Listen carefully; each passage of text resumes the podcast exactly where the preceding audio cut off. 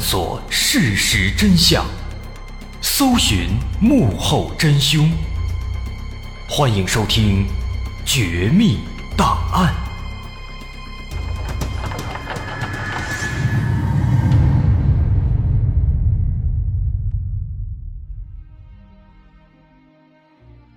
还原事实，探索真相。欢迎您继续关注《绝密档案》，我是大碗。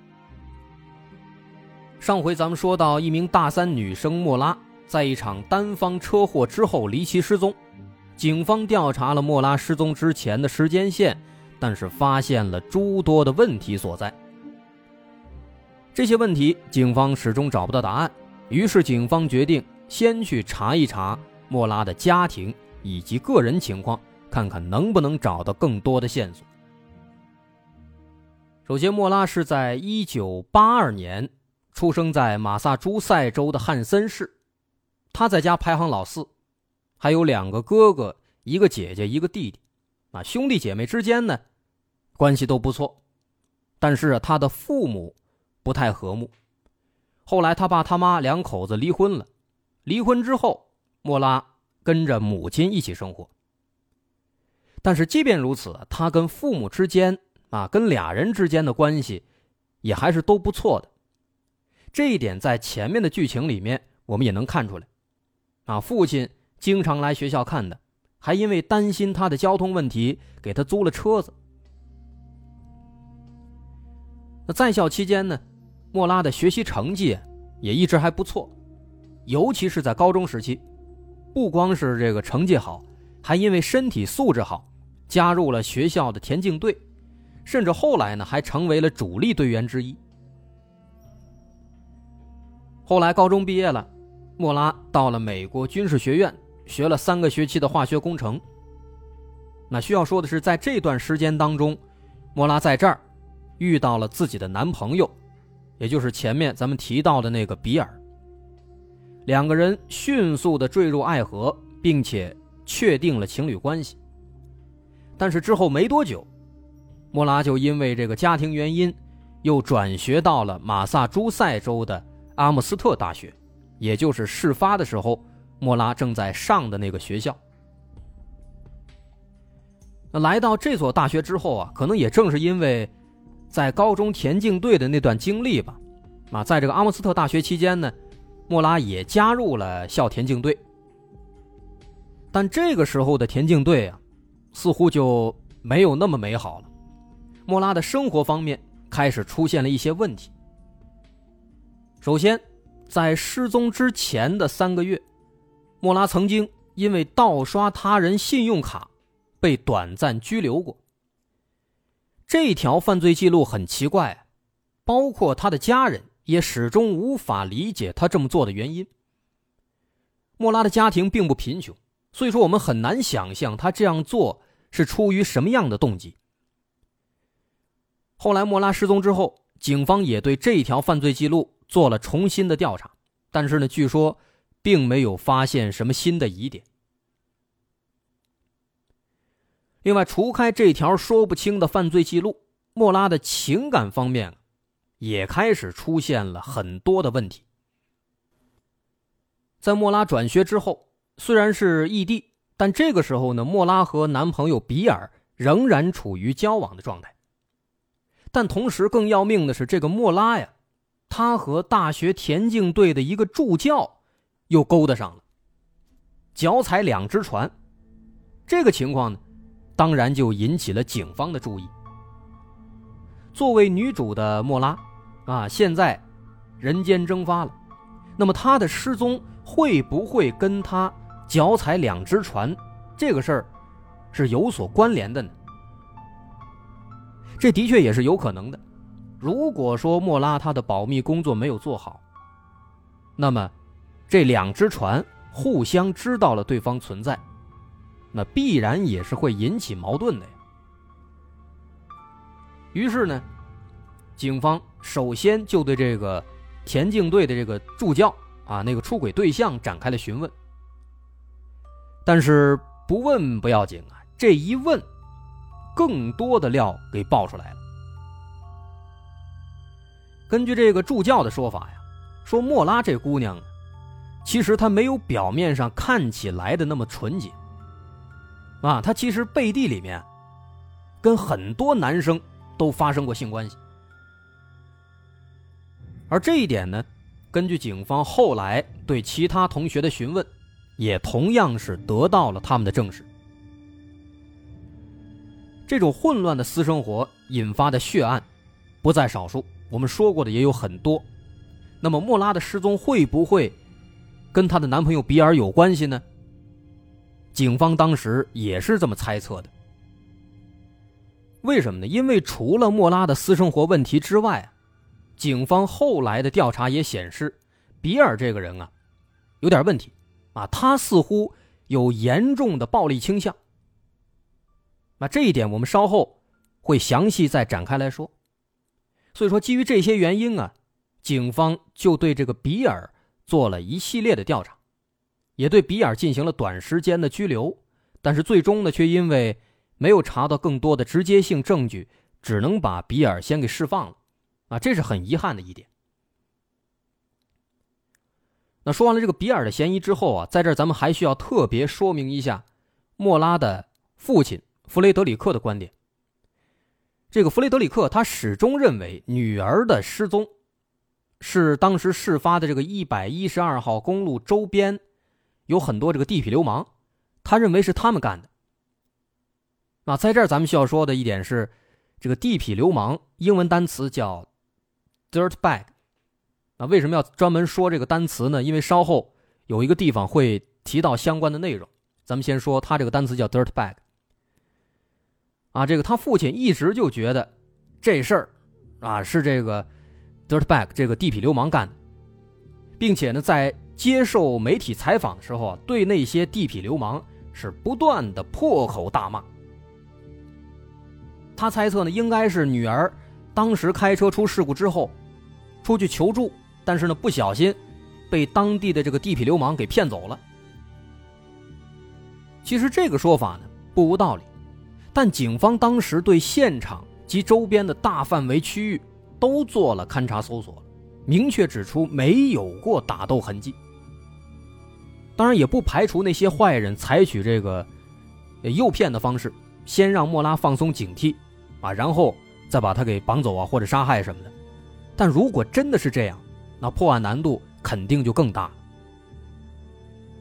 其实也正是因为这起案子不确定因素太多。导致很难找的一条准确靠谱的调查思路。那根据时间线上刚刚说的种种反常情况呢，警方也会想，会不会是莫拉自己他策划了这场失踪案？是不是莫拉本身就想让自己失踪呢？啊，可能他就是觉得，呃，遇到了什么事情，需要让自己失踪了。当然，莫拉的家人肯定是无法认同这一点，尤其是莫拉的父亲弗雷德里克。他觉得警方提出这种说法呀，就是在消极怠工，就是不想干活。所以后来呢，弗雷德里克多次在媒体上啊表达对当地警方的不满。那么这些行为，其实也就导致了弗雷德里克和警方之间的矛盾，进而啊也影响了警方对案件的进一步的调查。那么一来二去，随着异常情况逐步增多。这起案子呢，慢慢的也就成为了一起悬案了，始终都没有结果。这案子这么一放，就放了八年，直到案发八年之后，在著名的这个国外视频网站油管 YouTube 上面出现了一个诡异的视频，因为这段视频，大众的视线又再一次回到了这起案子上。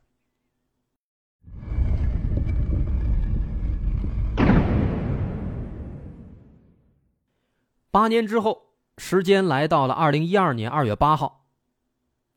在这一天，YouTube 上面有一个昵称叫做 Mr. One Hundred Twelve Dirtbag，啊，有这样的昵称的一个用户，他上传了一段诡异的视频。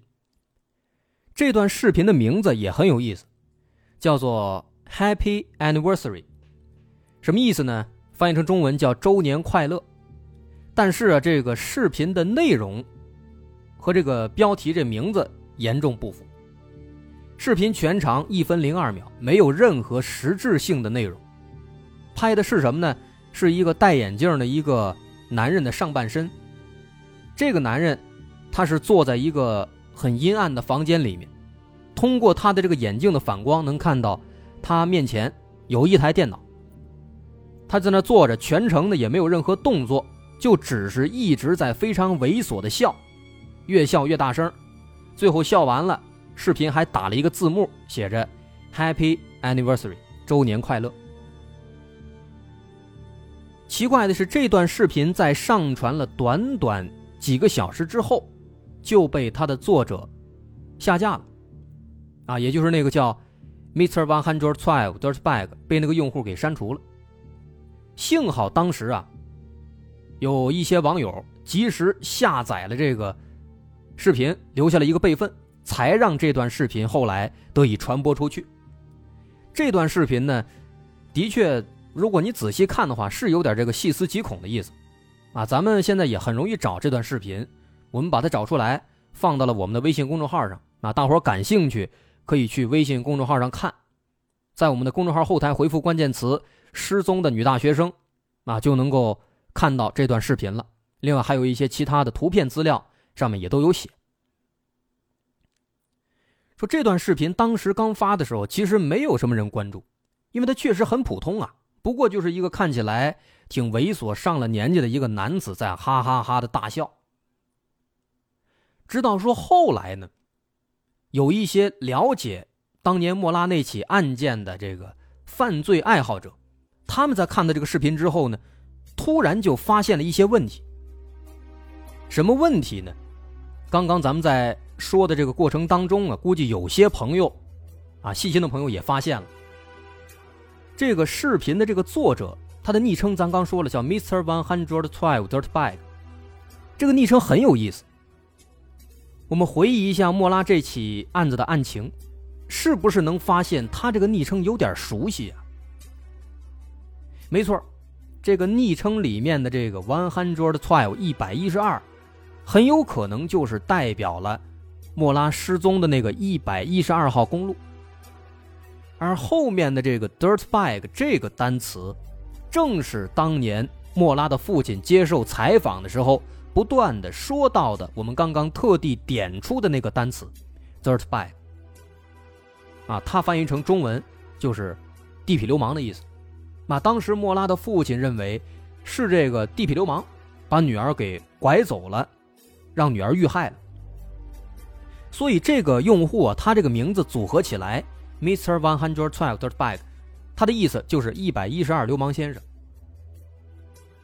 那么看到这个意思，是不是就有点让人感觉汗毛直立了呢？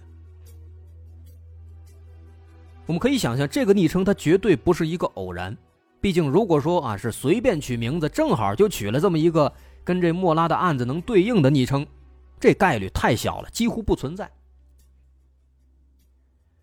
再一点，这段视频的上传时间是二零一二年二月八号，这个时间再往后一天，二月九号就是莫拉失踪整整八周年的日子。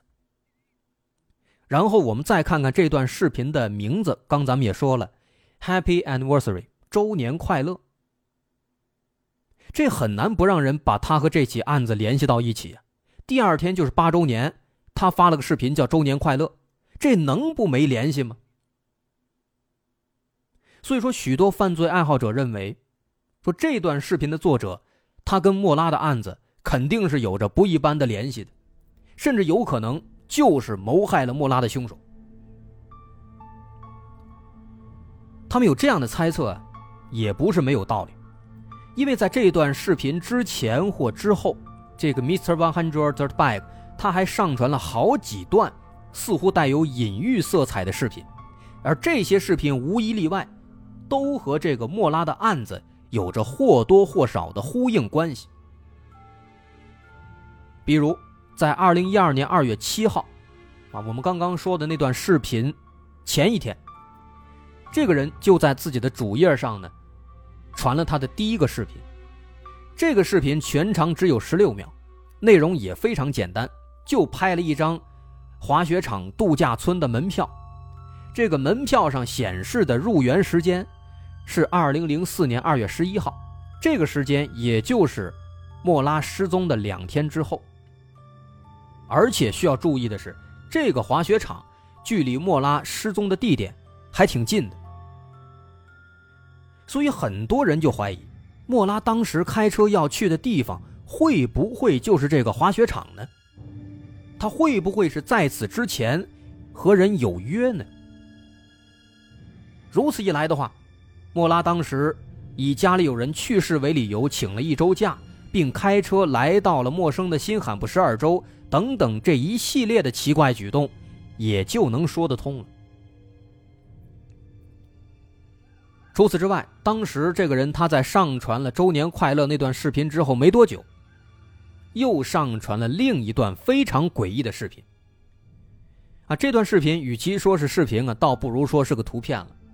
因为只拍了一张图，这个图右侧右半边是一个用蜡笔或者用水彩笔画的一个人脸，这人脸画的挺夸张的，就像是小孩画的那种画那样的感觉。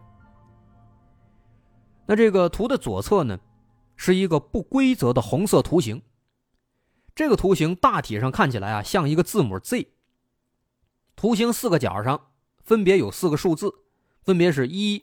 五八二十七，那这个图它是什么意思呢？在这儿咱们要介绍一个在美国当时比较出名的犯罪小说作家，叫詹姆斯·雷纳。啊，詹姆斯·雷纳他也是莫拉这个案子的铁杆粉丝了，因为这个案子确实有很多这个诡异悬疑的成分啊，他非常关注，多年来一直在研究这个案子。这詹姆斯呢，当时他就研究了这个。视频里的这个图，他从这个自己这个犯罪小说作家的角度做了一番推理。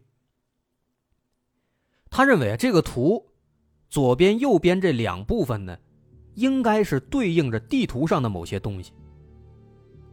啊，他觉得这个四个数字啊，尤其是这四个数字，应该是对应着某些坐标。他尝试了很多方法，其中有一种方法看起来比较靠谱。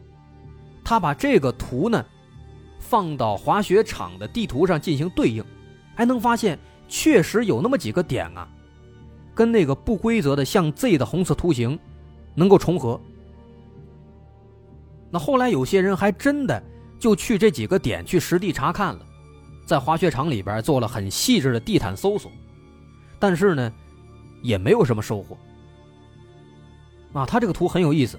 咱们也找到了啊，也放在那个公众号里面。大伙想看，在公众号后台回复关键词“失踪的女大学生”。就说除了这些视频之外呢，这个 Mr. One Hundred Twelve Dirt Bag 啊，他还上传了一些其他的不明所以的自拍视频。但这些视频呢，大多应该没有什么意义，或者看上去呢很古怪，跟神经病似的。比如说有一个视频。还是那个男的，他戴了一个墨镜，然后手里呢拿了一个红不拉几的，应该是一个硅胶做的小玩具，然后一本正经的说啊，说自己在一九七四年之前啊曾经是一名侦探，然后巴拉巴拉又扯了一堆这有的没的前后话不搭边的一些一些话，啊，跟他手里这玩具呢也没什么关系。再比如呢，还有一些视频里面，他戴了一个帽子，然后呢用这个电子琴。弹一些带有宗教色彩的一些音乐，也不说话，不知道是要干嘛。总而言之呢，一句话概括，他这些视频啊，看起来都是很奇怪、非常诡异，让人不明所以。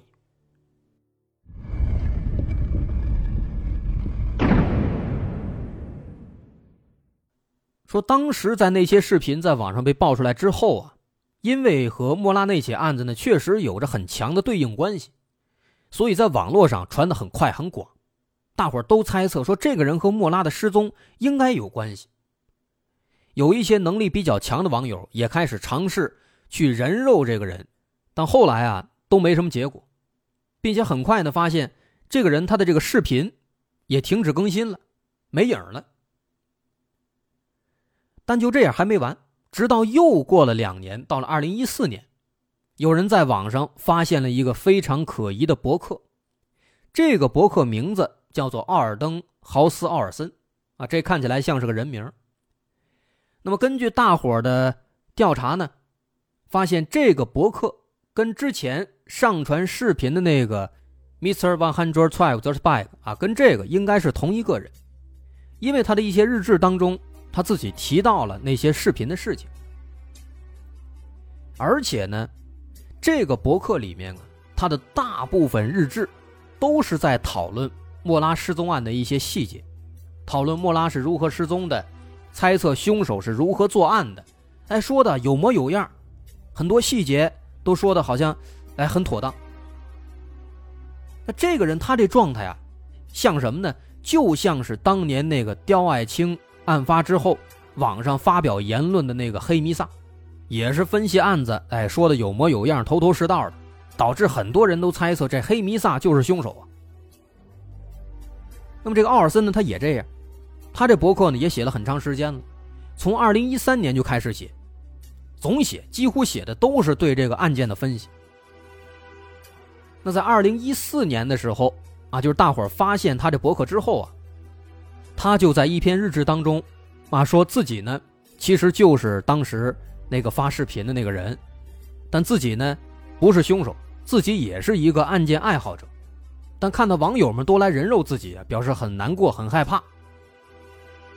那么当时他这个文章发布之后没多久，他就把这个博客给关闭取消了，同时那个发视频的账号 Mr. One Hundred Twelve Dot Bag 也一起被停用了。那么自此，这个人在互联网上彻底消失了。后来警方也尝试去寻找这个人，但是呢，也没有什么结果。啊，这就是当时在。网络上轰动一时的这个 Mr. One Hundred Twelve Dirtbag，他的这起事件，这起事件可以说又掀起了这起案件的一个高潮。那刚刚我们提到了有一个犯罪小说作家詹姆斯·雷纳，啊，他呢一直在调查这起案子。跟警方一样，詹姆斯也认为莫拉的这个男友比尔嫌疑是非常大的，所以詹姆斯本人也一直在调查比尔的线索。而他也的确发现了一些不得了的东西。说在零四年到一八年，十四年当中，詹姆斯一直在追踪莫拉的男朋友比尔，他采访了和比尔接触过的很多其他的女性。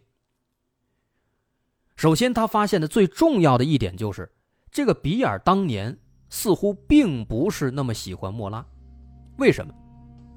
因为在莫拉失踪短短两三周之后，比尔就开始四处勾搭其他的姑娘。其中有一个姑娘叫艾米丽。有一次，比尔甚至想要在车里强奸艾米丽，艾米丽不答应。比尔当时非常生气，就恶狠狠地掐住艾米丽的脖子，然后凶狠地说：“我要像杀了莫拉一样杀了你。”但当时艾米丽并不知道莫拉是谁。也没有听说那起案子，所以当时并没有很在意这件事情。而比尔当时呢，他在发完火喊完了之后啊，哎呦，突然恢复到这个很绅士、很礼貌的样子了，开车把艾米丽送回家，嘘寒问暖呢还。那由此可见呢，这个比尔，他既然声称说是自己杀了莫拉，这肯定就是有问题，值得去调查。而且从他对艾米丽的行为当中也可以看出来，这个人好像脾气很奇怪，是不是有点心理疾病啊？而且在之后的调查当中，詹姆斯也发现比尔这个人啊，他的确是一个非常花心的人，他勾搭过很多女生，也性侵强暴过很多女生。二零一一年，比尔曾经因为性侵女同事被所在公司开除。同年，还在某酒吧调戏了一位女性调酒师，人家不答应，他就找了很多纸巾，写满了侮辱性的话，塞到人家的衣服里面。这些还都只是詹姆斯能够查到的，詹姆斯没查到的肯定还有更多。此外，最最重要的一点是，这个比尔的历任女朋友都表示，比尔这个人心理有问题。他是一个控制欲极强的人，而且有比较严重的狂躁症。这如此一来，结合前面比尔说的那句话，比尔的嫌疑其实也就更大了。我们可以试着推测一个这样的情况：当年转学之后，不甘寂寞的莫拉和田径队的助教勾搭上了，并且陆陆续续的和很多其他男生都上了床。而一个偶然的机会呢，比尔得知了这些事情，他非常生气，于是多次给莫拉打电话进行质问。莫拉不堪其扰，最终两人约定在新罕布什尔州的那个滑雪场见面，把事情说清楚，好聚好散。事发当天呢，莫拉就请假开车前往，但路上不小心发生了车祸。莫拉试图打电话求助，但发现手机没信号，于是只能带上信用卡，带上手机找地方求助。最终，莫拉也许通过搭车或者其他的方式成功抵达了滑雪场，但对于本就有狂躁症的比尔来说，莫拉的迟到无异于是火上浇油，让他更加生气。于是，比尔一怒之下掐死了莫拉，之后抛尸离开现场。也因此，莫拉后来始终没有露面，也没有报警，因为他那个时候已经死了。当然。这番推测，也只是建立在我们现在已知的信息上，因为毕竟美国警方有很多信息没有公布，咱也不知道是为什么。不过从现在的情况来看呢，比尔身上确实有很多奇怪的地方。再举一个例子，莫拉案子发生三年之后，二零零七年，比尔的姐姐在家里突然开枪自杀。但是家人都认为，比尔的姐姐没有自杀的理由。警方调查之后也认为这不是一起自杀案。包括比尔当时的女朋友也表示，这起案子太过蹊跷，比尔当时太过奇怪。所以在这起案子案发之后，比尔又一次成为了主要嫌疑人，又被警方带走了。所以这个比尔显然不是什么好人啊。甚至到现在，他还是正在因为一起性侵案件，目前正在被警方调查。也正是因为这些原因，对于当年莫拉失踪的案子，始终没有办法对比尔做更详细的调查，因为比尔身上案底太多了，这儿没查完，那儿又叫走了。那么，这个比尔到底他会不会是莫拉这起案件的凶手呢？也许不久之后。我们能够得到答案。那么到这儿，这起案子我们就算是说完了。其实，在后面呢，还有一些案件的花絮，当然也有可能它是属于阴谋论的成分，可信度呢，我们也不太清楚，不敢多说。啊，这些内容作为补充资料的形式，我们就都放到我们的微信公众号了。大伙儿如果喜欢，欢迎关注我的微信公众号，在微信搜索“大碗说故事”，点击关注，回复关键词。失踪的女大学生就能够查看我们本期的补充资料。好，我是大碗，我们下回再见。